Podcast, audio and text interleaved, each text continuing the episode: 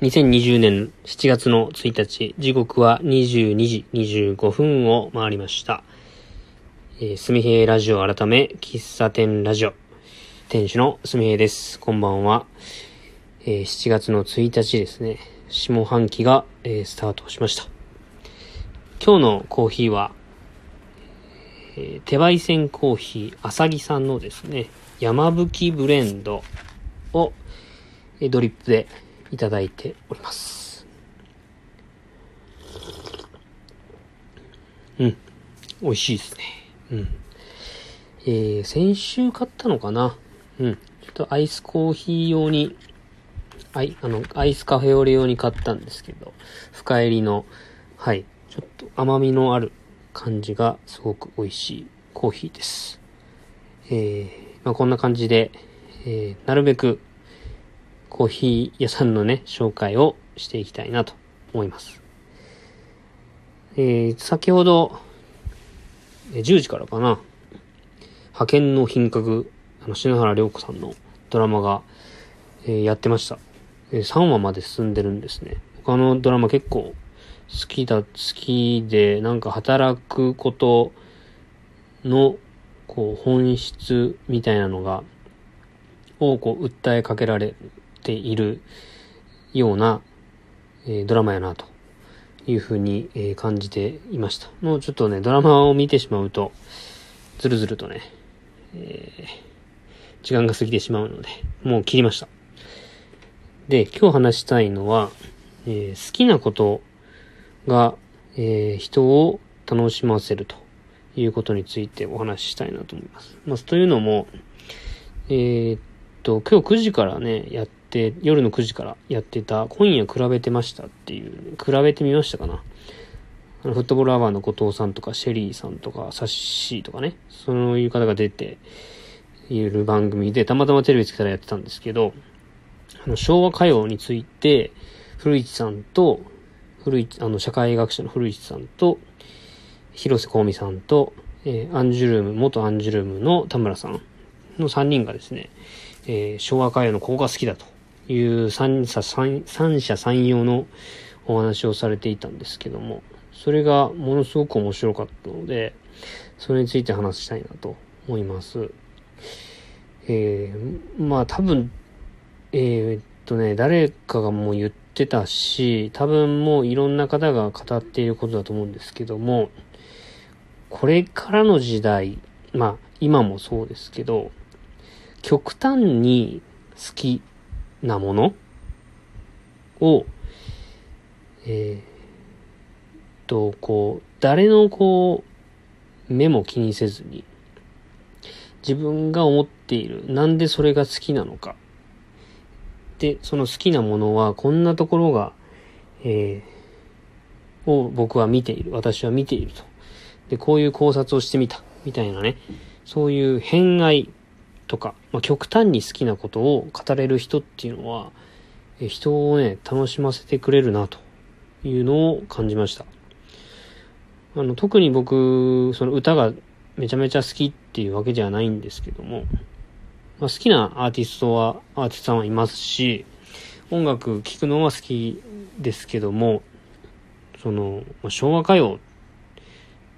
とか J-POP とかですね、そういう専門、まあ、専門じゃないか。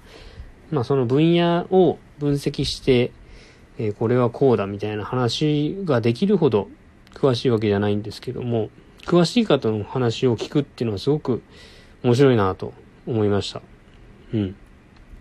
まあ、仮にそれが全く僕の知らない分野であったとしてもですよ。まあ、今回はたまたま歌でしたけど、僕の知らない文化的なこと、まあ、例えば、ま、歌舞伎とか、えー能とかですね、まあ、そういった、えー専門知識が必要じゃないとわかんないこと。で、まあ、自分が今そんなに興味がないことだったとしても、その人の熱量、好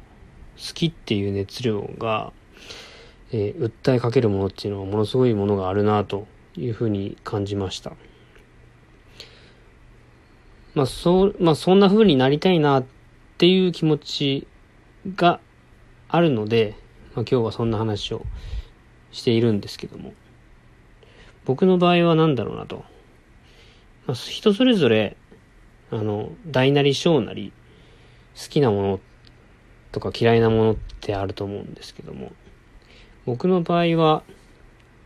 コーヒーですね。まあ、コーヒーと、それに関わるお店だったり、まあ、コーヒー豆。今、最近では生産国の話とかね。まあ、そういったところに波及しているわけなんですけども、もともとはコーヒーっていうよりも喫茶店とかね、カフェ、うん、どっちかというと、まあ、いわゆる喫茶店、純喫茶みたいな、えああいう空間が好きで、あそこで、ね、え、ねえじゃない、あそこで飲むコーヒーが美味しいと。いう経験が、まあ大学の時にあったので、それからずっと僕はもう、うん、そんなに詳しくなかったコーヒーも、割とみんなよりは、みんなよりは、うん、比較することでもないんですけども、ま割とね、知識が増えてきたのかなと思います。まあ、僕が、この、えー、喫茶店ラジオの他に、ポッドキャスト番組を友達とやってるんですけども、そこでコーヒーの話をするとですね、なんかコーヒーにえー、まあ、コーヒーにそんなに興味、興味がない、うん、なんだろうな、コーヒーに詳しくない方から、えー、すみへいのコーヒーの知識のレベルがめっちゃ上がっとるみたいなことを言われまして、うん、もう客観的にそんな、そうなってんのかなと思ったし、僕はね、そんなに詳しくないと思ってて、まあ、冒頭に話した、その、昭和歌謡を語る古市さんのように、人を楽しませるほどのえー、知識はまだないのかなと思っていたんですけども、なんかね、自分が無意識に、やっぱこうね、好きなことを語るときっていうのは、言葉のトーンが、まあ、高かったりとか、まあ、テンポが速かったりとかね、まあ、そういうことになっていたんでしょうね。僕は気づかなかったけど。うん。なんか、そういう好きなことを語れる人っていうのはこれから本当にあすいませんなんかちょっとタイミング悪くてコーヒー飲んじゃうなうん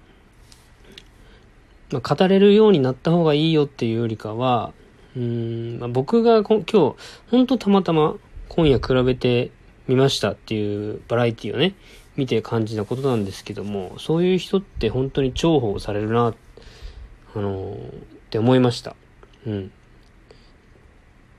うん、なんかた、飲み会の場所で語るっていうわけじゃないですけど、